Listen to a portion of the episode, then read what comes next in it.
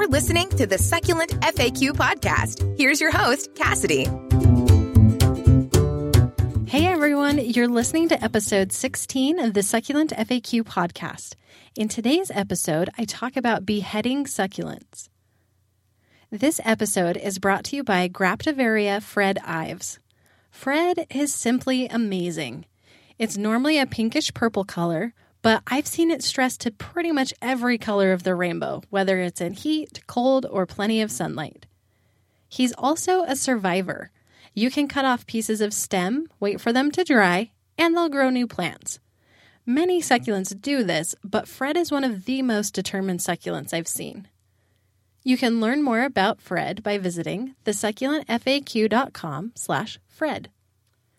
Also, to get to the notes, links, and resources I mention in this episode, please visit thesucculentfaq.com slash episode 16. And now for today's question.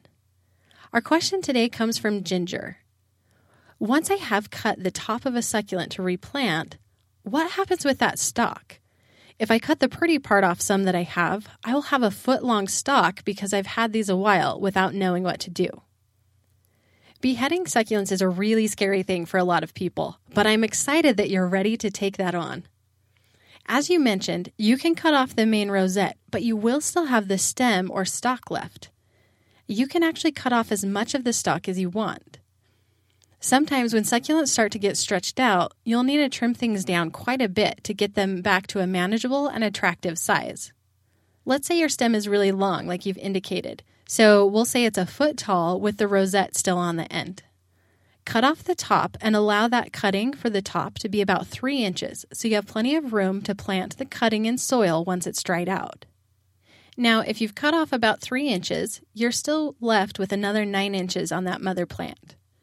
Don't worry, this won't all go to waste. In fact, you may find it's the most rewarding part of pruning or beheading succulents.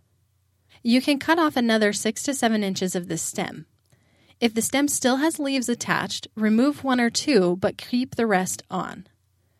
Let the stem dry, just like you did with the rosette cutting, and then place it in soil.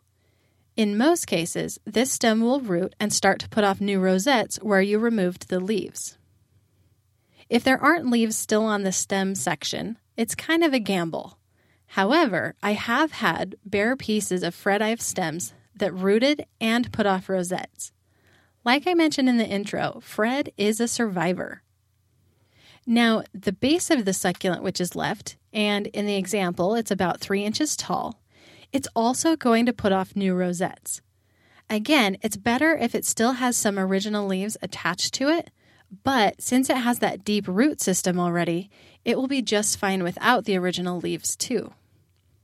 Keep in mind that every succulent variety is going to be a little different.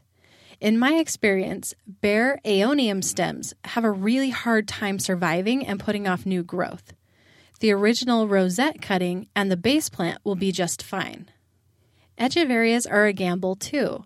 Some of the more common varieties seem to do really well with various cuttings, but the more rare varieties are less likely to put off lots of new growth. In general, though, beheading a succulent will cause the base plant to put off new babies for you to enjoy. The top you cut off should be able to root and form an established root system of its own, too. I know this can be a scary or stressful part of growing succulents, but I love it. Especially after a winter with too little light, I love pruning my succulents and getting everything nice and compact again. Don't be afraid to use some sharp, sterile scissors and give your succulents a little trim. You can get even more help and tips for pruning and maintaining succulents in my course, Successfully Growing Succulents.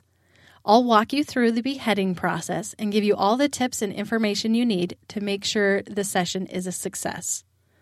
You'll also learn all the other important elements of succulent care in an easy to follow step by step format to ensure your succulents thrive. Learn more about the course and join by visiting thesucculentfaq.com slash course. Thank you for listening to this episode of the Succulent FAQ podcast. You can find more information as well as photos of beheaded succulents by visiting thesucculentfaq.com slash episode 16.